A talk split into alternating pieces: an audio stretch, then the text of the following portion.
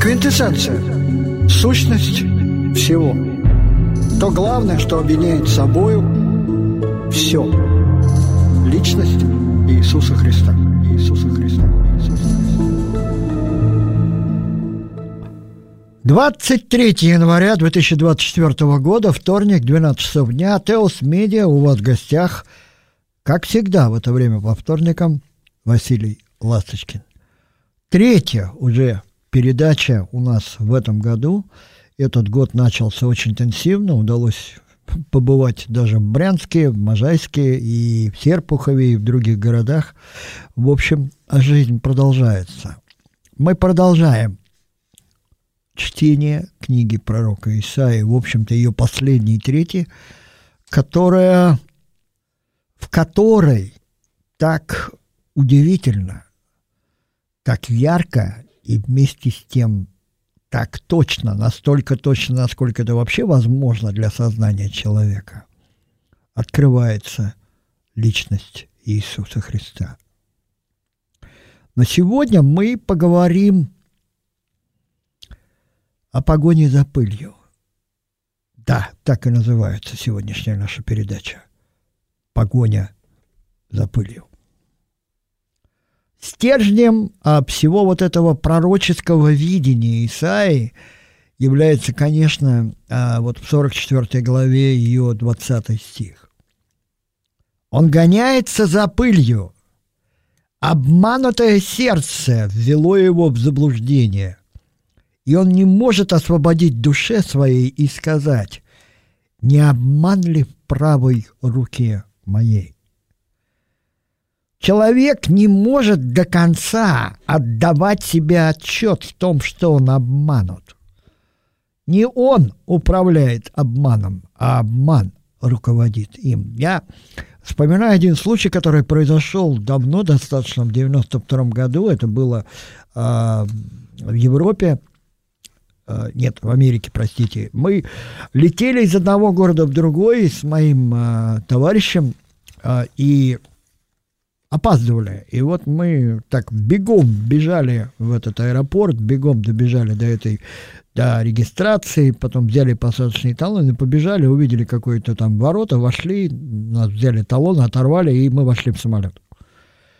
И когда мы приземлились, э, рассчитывая приземлиться в одном городе, и стали звонить человеку, который должен был нас встретить, а его не обнаружилось на выходе, почему же он нас не встретил – Выяснилось, что человек этот в аэропорту стоит, и он нас давно уже ждет. И мы были абсолютно убеждены, что он не прав, что он где-то не там стоит, или перепутал рейсы и так далее, и так далее. Но, в общем, конец этого спора был, когда мы, а, прижимая трубку к уху, посмотрели в огромное окно. И там увидели надпись «Добро пожаловать в город такой-то». Мы поняли, что мы прилетели не туда. Это был не тот город. И вот мой э, коллега, друг тогда сказал, после вот этого случая, мы потом вынуждены были из этого города лететь обратно в тот, потом пересадка. В общем, здорово это усложнило нашу жизнь. Но удивительная фраза, которая запомнилась мне на всю жизнь после этого. Обманутый человек не знает, что он обманут. И вот с этой истории я начинаю чтение 44 главы книги пророка Исаи. И напомню просто кратко, что мы в прошлых передачах утверждали ценность человеческой личности, э, уникальной, неповторимой. И, соответственно, личное бытие человека тоже уникально и неповторимо. Душа обладает вечным достоинством, потому что она бессмертна. Но мы, а, понимаете, последние особенные времена настолько сильно уверовали в уникальность своего «я», э, даже своего эго, что считаем, что в соответствии с этим уникальным должны быть и наши ощущения, и наш опыт, и наши знания, и наши представления. Это совсем не так, к сожалению автоматически уникальность личности, ее бытия не переносится на все, что я знаю, чувствую, думаю, ощущаю и переживаю. И вот здесь я хочу сказать о том, что Господь устами пророка Исаи, утверждая уникальность личности человека, провозглашая вот эти знаменитые «не бойся, я с тобой», о которых мы говорим вот эти последние передачи, прямо с начала 24 года, вместе с тем, свидетельствуя о своем присутствии в жизни человека, утверждает свое участие в его судьбе. Мы говорили об этом, читая 43 главу. От человека же требуется то, о чем мы говорили опять-таки просто передачи, стойкость особенного рода. Стойкость, которая предполагает мужество веры, терпение в своей надежде а, и, конечно же, мудрость, умение отличить а, то, что предлагается нам Богом в качестве истины, и то, что предлагает нам мир, искажая все наши представления о добре и зле, об уме и глупости и так далее. И вот что происходит вообще, как сказал Семен Франк, что единственный смысл истории человеческой – это воспитание личности. Господь как будто выводит вот этого уникального человека – из-за вот этого существования довольно двусмысленного в пространстве и времени, если так говорить таким языком. Человек, и вот это стоит оговорить, оставаясь все-таки в определенной степени свободным, настолько, насколько может быть свободным сотворенное существо, наделенное разумом и волей. Оставаясь свободным, он выбирает свое отношение прежде всего к Богу, к себе самому, к ближнему человеку, к окружающему миру. Он не просто его выбирает, это отношение, он его формирует за счет многих составляющих а, осмысливая свой опыт, а, оценивая ту информацию, которую он получает через глаза, через уши, через ощущения, через чтение и так далее, и так далее.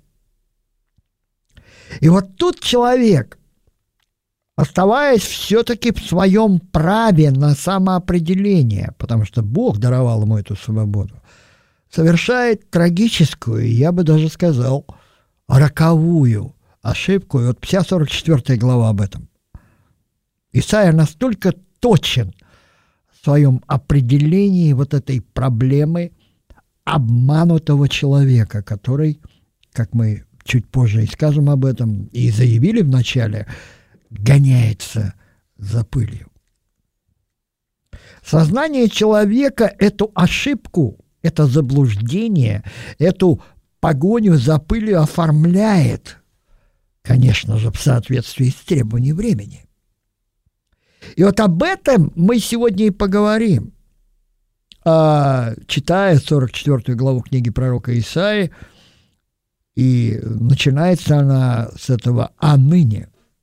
А ныне, вот сказав все то, что было сказано в 43 главе, пророк говорит, «Слушай, Иаков, раб мой, и Израиль, которого я избрал». И это после всего сказанного в 43 главе, которого, казалось бы, чего, казалось бы, было бы достаточно, нет. Теперь послушайте. Оказывается, вот у этой медали – на одной стороне которой написано «Не бойся, я с тобой», есть вторая сторона. Или, а, как можно сказать, у этой палки есть другой конец. И вот вопрос в том, на какую сторону медали мы смотрим и за какой конец палки мы хватаемся. И вот а, Одна сторона медали, она, мы, мы с вами о ней говорили, просто кратко повторюсь, а, что это? Создавший и образовавший человека Господь, избравший себе народ, сообщество духовное, помогающий человеку от утробы матери, призывает человека к мужеству, Не бойся, я, я с тобой, говорит Бог. И за этим следует величайшее обетование, выраженное потрясающем глаголе «будет», безличном причем. Будет. Будет. А что же будет? Я изолью воды на жаждущие и потоки на иссохшие, излию дух мой на племя твое и благословение мое на потомков твоих. И будут расти между травою, как ивы при потоках вод. Один скажет «Я Господень», другой назовется именем Иакова, а, а иной напишет рукою своей «Я Господень» и прозовется именем Израиля. Это будет. Здесь, что мы здесь видим? Здесь обетование, обещание роста, плода, изобилие во всех смыслах этого слова. Прежде всего, конечно, э, мы-то с вами говорим о качестве внутренней жизни. А здесь изобилие это распространяется на все измерения человеческой жизни. Во-вторых, что это еще? Здесь обетование грамотности. Человек сможет говорить и писать, в том числе и свое имя. А, то есть а, обетование грамотности в самом а, правильном и широком смысле этого слова. Тут преемственность веры, которая выражается в словах «Я Господень», я от Иакова. То есть люди будут осознавать, во всяком случае, в духовном сообществе единство корней своих, общность происхождения. И снова повторяется, как и в 43 главе, мысль о том, что Бог один и единственный. Другого Бога нет, его нет в принципе, его быть не может потому что здесь в шестом стихе 44 главы книги пророка Исаи отрицание абсолютное. «Кто, как я?» – заявляет Бог. «Кто, якоже ас?» – говорит Елизаветинский текст 1751 года. Только Бог может видеть и понимать все и сразу, всегда и везде. И он видит из вечности и прошлое, и настоящее, и будущее. И опять звучит фраза «Не бойтесь, вы мои свидетели». И нет, нет и не может быть, я подчеркну, другой твердыни. Никакой не знаю, говорит Господь. Тут очень два важных слова открываются нам в восьмом стихе 44 главы книги пророка Исаия. Во-первых, слово «твердыня». Что это такое? Это онтологическая, сущностная опора для личного бытия человека. Другой нет. Все остальные опоры, временные, видимые, они ненадежные. во-вторых, здесь, конечно, акцент стоит сделать на слове «знаю». Он обозначает, это слово здесь обозначает близкое знание, знание непосредственное. Человеческое знание очень часто опосредовано через слух, через зрение, через обоняние, через ощущение и так далее, и так далее. Бог знает непосредственно и сразу, все и везде. И вот тут мы подходим к этой самой второй стороне медали, к другому концу палки, берясь за которой человек совершает страшную ошибку. Им начинает руководить обман. Пожалуй, легче всего обмануть другого, труднее всего себя, но тем не менее и это человеку, гоняющемуся за пылью, как мы скажем позже, удается – с его точки зрения. Человек, оказывается, знает и другие опоры, и другие твердыни. Есть и существуют своего рода, видимо, в падшем сознании психологические механизмы и инструменты создания того, что я в кавычках обозначу как своего Бога, которые исходят из своих собственных представлений о добре и зле, о мире, о человеке. И об этом свидетельствуют 10-19 стихи 44 главы книги пророка Исаия. Если вы будете внимательно их читать, вы будете удивитесь, насколько все ясно и последовательно. За этими строками трагическая история человека, да и всего человечества, его деформированное сознание, в том числе и сознание религиозного.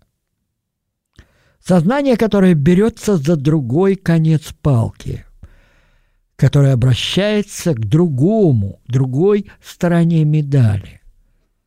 Редко кому удается увидеть обратную сторону Луны, но те, кто видели, ну, сегодня есть эти фотографии со спутников, а, в общем, а, были удивлены.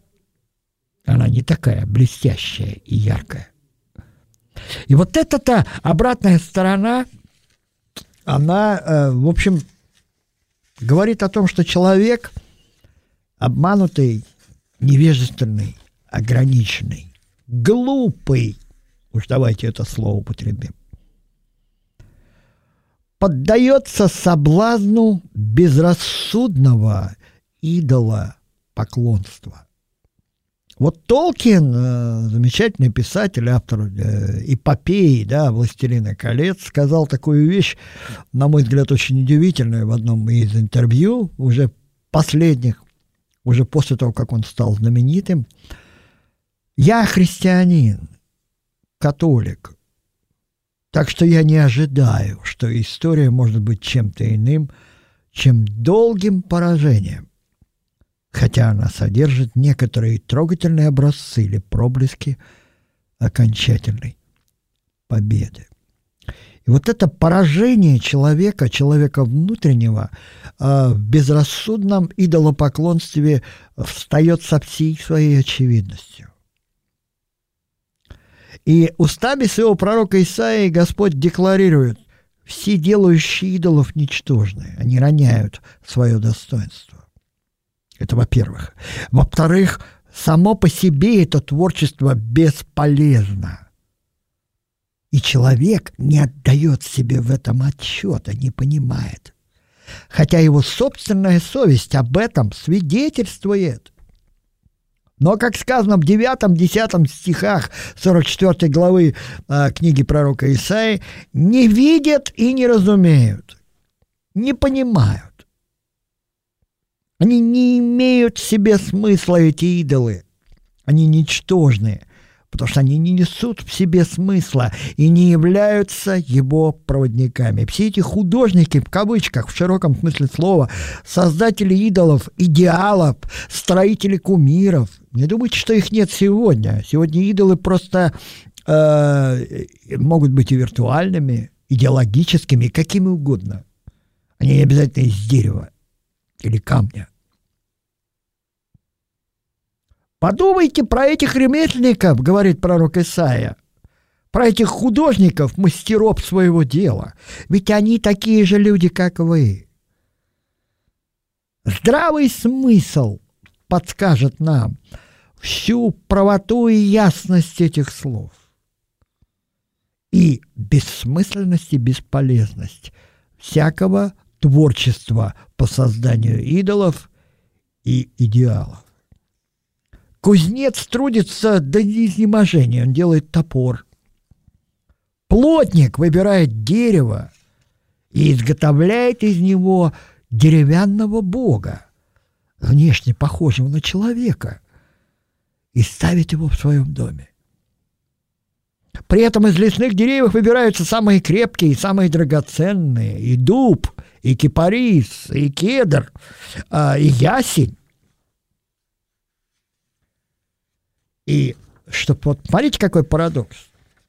Человек делает из дерева Бога, а потом остатки этого дерева использует для того, чтобы обогревать свое жилище, готовить свою себе еду, строить себе дома из этого же дерева, из того же строительного материала. Вот посмотрите, какое яркое, точное обличение. И это свидетельствует в том числе о том, что существует религиозность очень дурного толка. Религиозность, которую я называю религиозность по остаточному принципу. Когда человек приходит в храм и говорит, я хочу креститься, чтобы не болеть. А, ну, это такая очень слабая иллюстрация, да? А, и вот люди, которые верят по остаточному принципу, они формируют вот этих домашних идолов, свои собственные идеалы. А давайте лучше назовем их иллюзиями. Верят от случая к случаю, на всякий случай. И вот это суеверие – которое является следствием духовного невежества человека, оно руководит человеком, и он не может сам от этого обмана избавиться, потому что он не знает и не разумеет. Опять в 18 стихе 44 главы книги пророка Исаи повторяется эта мысль. Не знает и не разумеет. И не возьмет он этого к своему сердцу, нет у него столько знаний и смысла, чтобы сказать. Я половину сжег в огне и на угольях его, испек хлеб, и жарил мясо, и съел, а из остатка его сделали я мерзость. Буду ли поклоняться куску дерева? Смотрите, как точно свидетельство пророка Исаия, которого все-таки нетерпеливые его современники во главе с царем Манасией, как свидетельствует предание, распилили деревянной пилой пополам за то, что он говорил правду. И вот о чем свидетельствует Израиль, если это прилагать к нам сегодня, сейчас. А мы почему-то думаем, что если у нас в квартире не стоит деревянный идол, значит, мы не идолопоклонники, ошибаемся – а иногда вот я сталкивался, работая с подростками в местах лишения свободы, как ребенок становится идолом дома, которому родители поклоняются. А идолом становится благополучие, здоровье физическое, да все что угодно. И все это формируется из как бы из того же материала, из этой человечности падшей, точнее грешной человеческой природы. И, и напрасно многие думают, что мы так далеко ушли от, этой, от этого идолопоклонства в своей цивилизованности. Нам не хватает, а сегодня особенно я это заметил, не абстрактного знания. Люди сегодня очень редко мыслят абстрактно, а это иногда очень полезно. Как, например, Исаия очень э, точно здесь показывает, из чего делают богов люди. И э, из-за того, что не хватает этого способности абстрактно или отвлеченно мыслить о чем-то, нет и конкретного понимания, потому что они связаны между собой. И сегодня, и довольно часто, вынужден это признать, а, и религиозное сознание это сознание не знающее и не думающее. И понимает оно, и верит по остаточному принципу.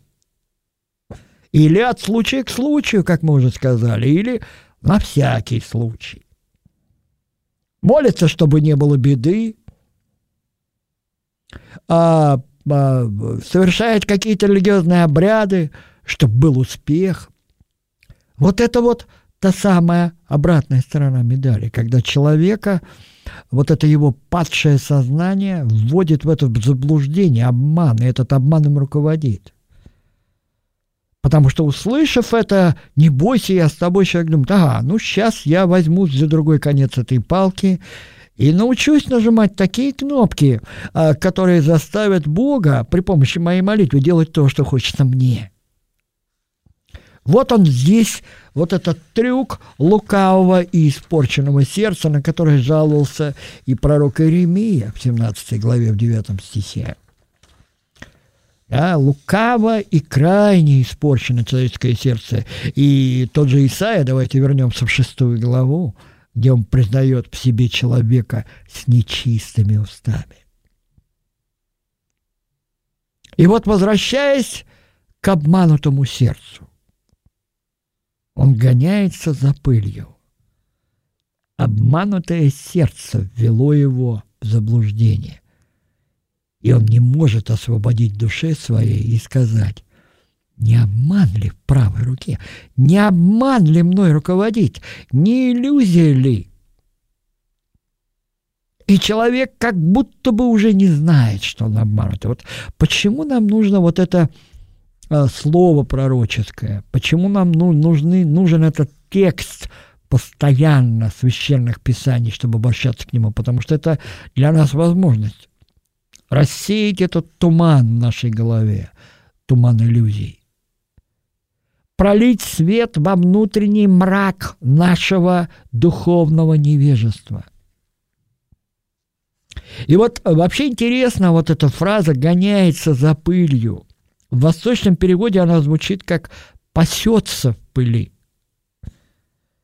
А в Елизаветинском тексте вообще фраза удивительная «Яко пепел есть сердце их».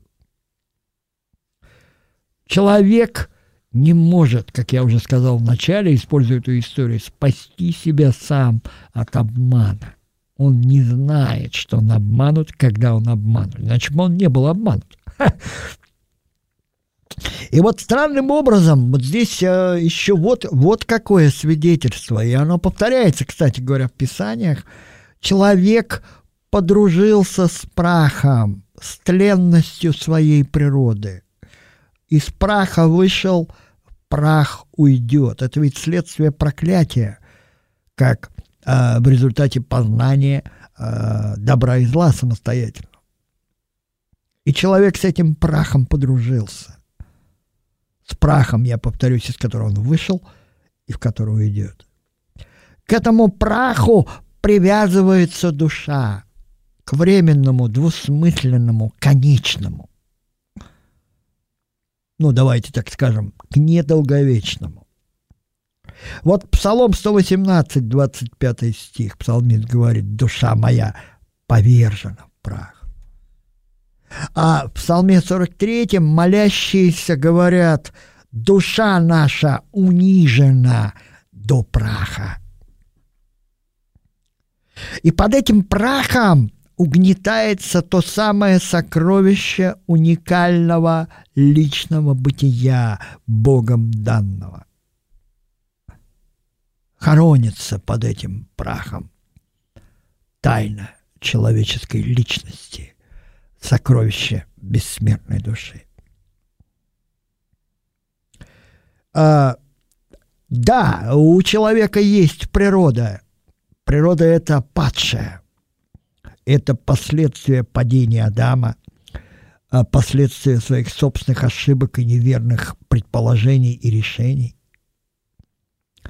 И эта природа обманывает человека, то время как человек обмануть свою природу не может. Во всех смыслах этого слова. И человек сам по себе, своими самостоятельными усилиями, я подчеркну, освободить свое обманутое сердце не может. И вот так мы подходим к финалу 44 главы, финалу, в общем, оптимистическому. Но только оптимизм здесь иного порядка. Он э, онтологический, сущностный. Это оптимизм не дурного толка, то есть э, в котором все будет хорошо, я все равно буду счастлив или там э, как угодно. Это такой оптимизм, он дешевый. Есть еще и дорогой пессимизм. Мы об этом как-то говорили. И вот к этому финалу, к этому онтологическому оптимизму по поводу стойкости человеческой личности, если она обретает опору в Боге, мы и подошли перед тем, как уйти на небольшую, совсем краткую паузу. Оставайтесь, пожалуйста, с нами, мы скоро вернемся в эфир. Квинтэссенция. Сущность всего. То главное, что объединяет собою все. Личность Иисуса Христа. Иисуса Христа. 23 января 2024 года, 12 часов 31 минута московского времени. Василий Ласточкин вместе с Теус Медиа. У вас в гостях, как всегда, в это время по вторникам. И мы сегодня читаем 44 главу книги пророка Исаия. И говорим мы о погоне за пылью, об обманутом сердце, которое не может само себя освободить. А об этом странном творчестве для кого-то, а для кого-то ремесле, изготовлении идолов, формирование все новых и новых идеалов. А и человек сам себя освободить от этого обмана не может. Далеко за примерами ходить не приходится. Вот у нас был такой идол последние 30-40 лет, что демократия спасет все человечество от всякой беды. Знаешь, бред полный. И вот этому идолу поклонялось все цивилизованное человечество, весь золотой миллиард кланяются и до сих пор.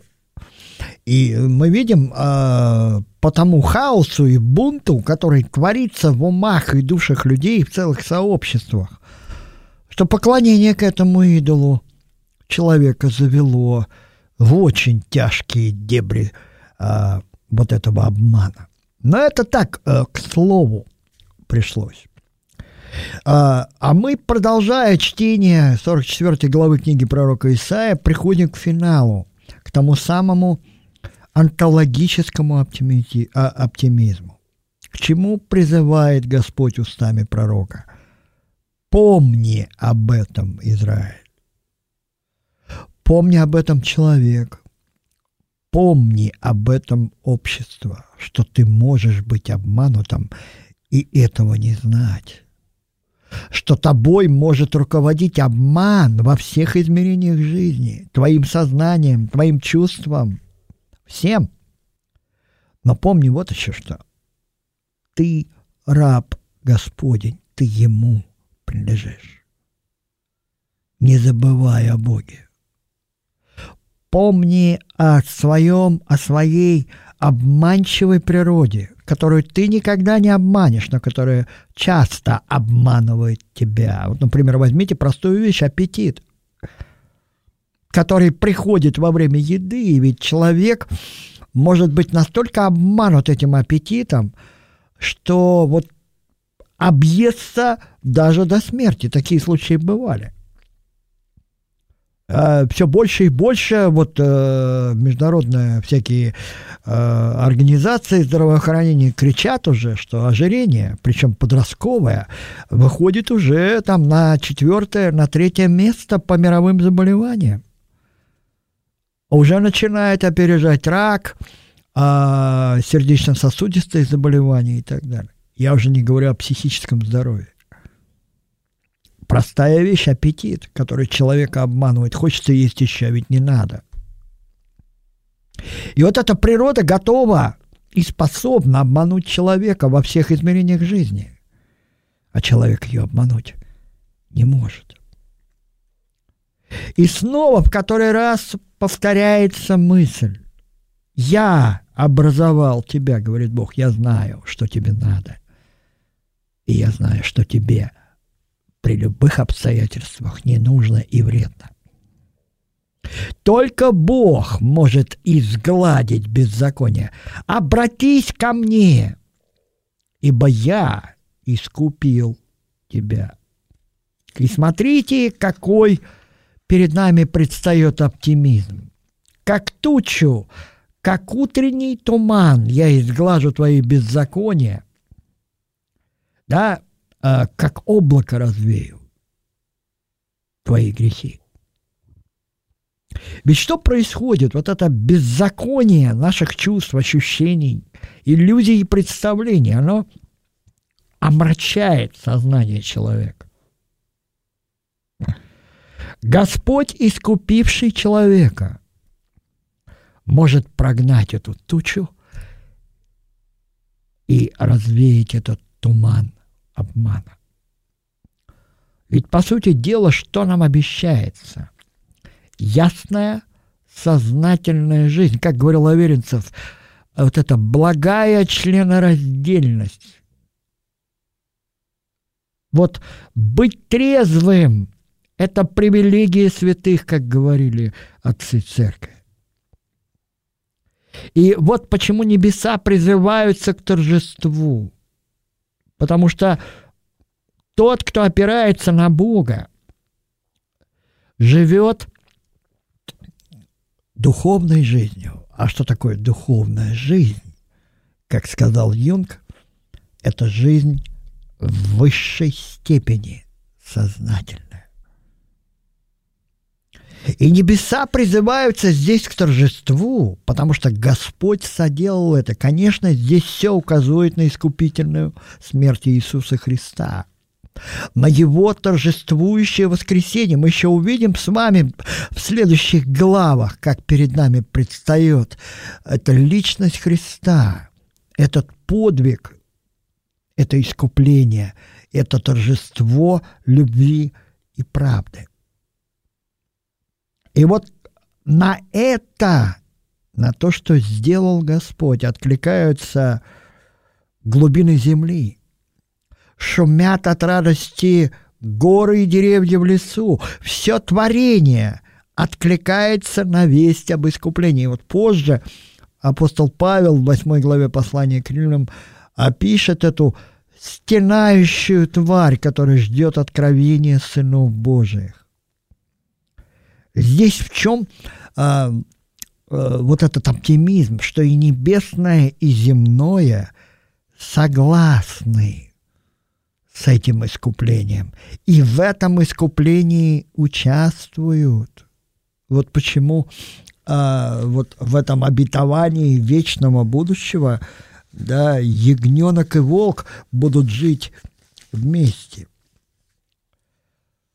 И вот э, в эти последние чуть больше, чем 10 минут, оставшиеся нам, мы подведем краткий итог.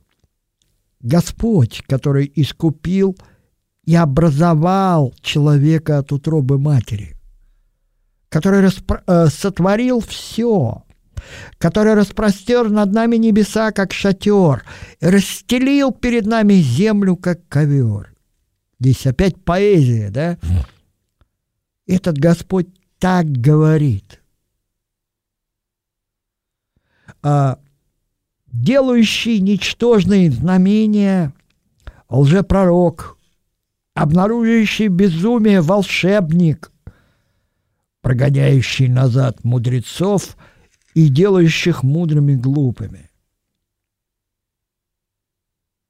Он говорит этим безумцам, этим ремесленникам и художникам, творящим идеалы, иллюзии и идолы, которым они кланяются. Господь утверждает свою волю в сказанном им слове. Смотрите, что здесь говорится.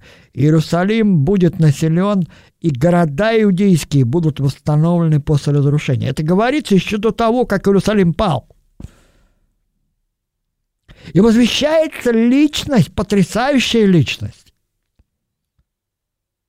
Помазанника Бога Кира. Давайте вспомним, именно он издал указ о восстановлении храма в городе Иерусалиме.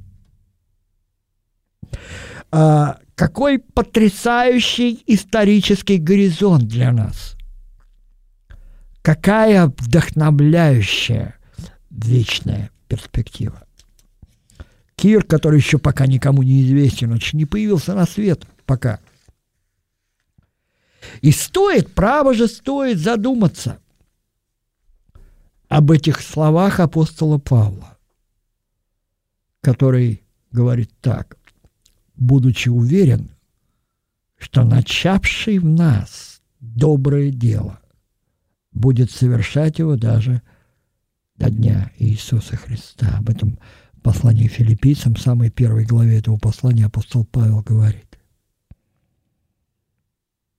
И я подумал, вот все, все, что человек переживает, чувствует, знает, понимает, оно может быть э, вот этим, простите меня за такое выражение, материалом, из которого, э, э, из которого лепится человеческий характер, оформляется вот эта самая уникальность человеческой личности. Но для этого я почему всех всегда прошу, хотя бы, хотя бы полчаса в день читайте Священное Писание. Помните, что вы можете быть обмануты. Помните про Бога, который присутствует в нашей жизни. Я вот, э, меня поражает, конечно, Диккенс в этом. Вот им у него вот этот оптимизм настолько ярко присутствует во всех его произведениях.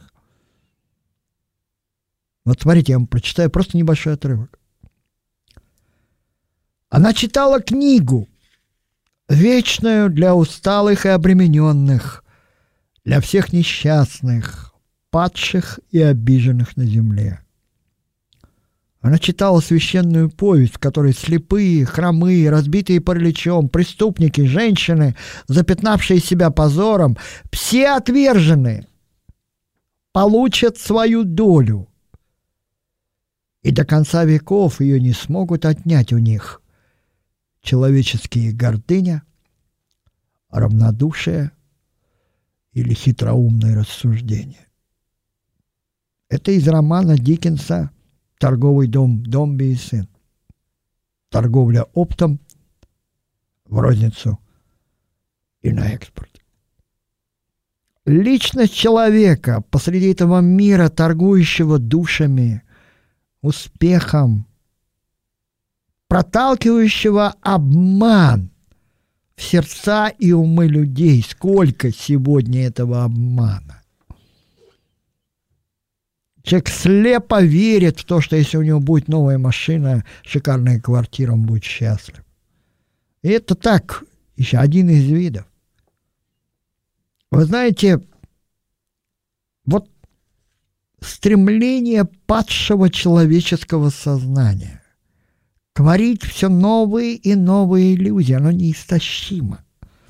Вот э, в 60-е годы, я помню, я был маленьким, но я помню, эту знаменитую песню «На пыльных тропинках далеких планет останутся наши следы», эту Добронравова песню, она называлась «За 14 минут до, до старта».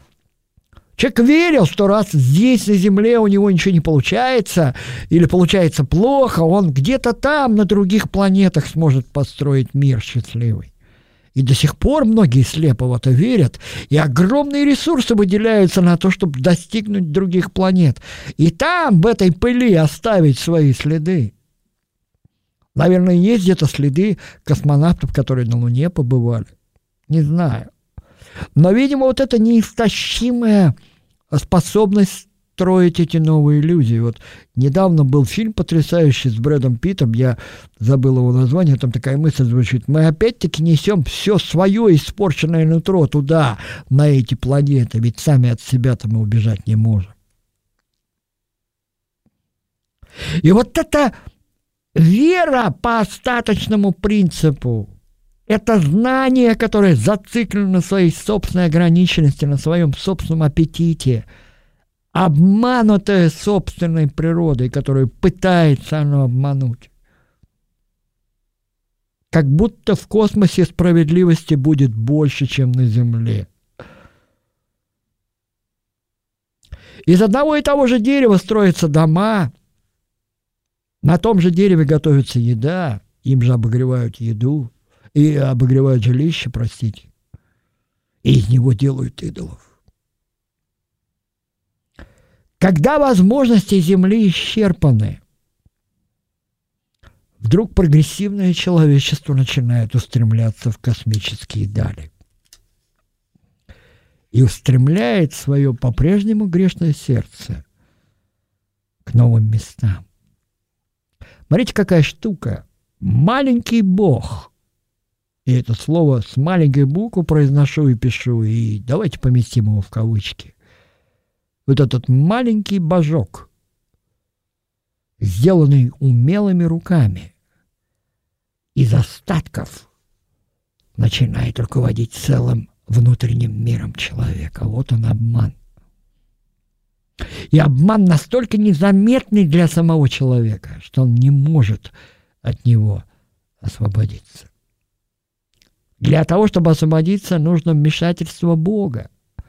Но посмотрите, как те же фарисеи реагируют на попытки Христа этот обман развеять, в том числе и в храме, где он переворачивает эти столы менял.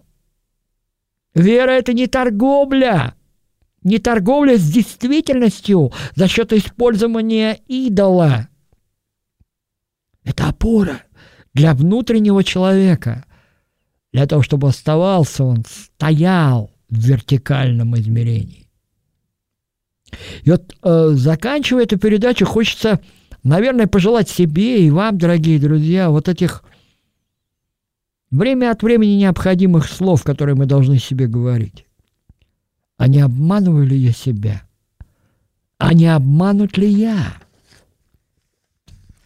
И вот это, что это такое? Это жизнь, в которой мы отдаем себе отчет, стремясь к этой самой благой членораздельности. И вот 44 глава заканчивается потрясающе. «Изглажу беззаконие твои, как туман, и грехи твои, как облако. Обратись ко мне, ибо я искупил тебя». Торжествуйте небеса, ибо Господь соделал это. Восклицайте глубины земли, шумите от радости горы, лес и все деревья в нем. Ибо искупил Господь Иакова и прославится в Израиле. Так говорит Господь, искупивший тебя и образовавший тебя от утробы матерней. Я Господь, который сотворил все. Один распростер небеса и своей силой разослал землю. Вот это торжество, торжество вечного смысла над нашим искаженным представлением о временной пользе. Да, иногда ведь, э, понимаете, трагедия заключается в том, что хорошие, давайте слово в кавычки поставим, люди э, перестают видеть разницу между собой и Богом. А люди плохие, опять-таки в кавычках, все время пытаются жить э, какими-то иллюзиями. Хорошие убегают в космос, пытаясь там оставить свои следы, а плохие разрушают Землю.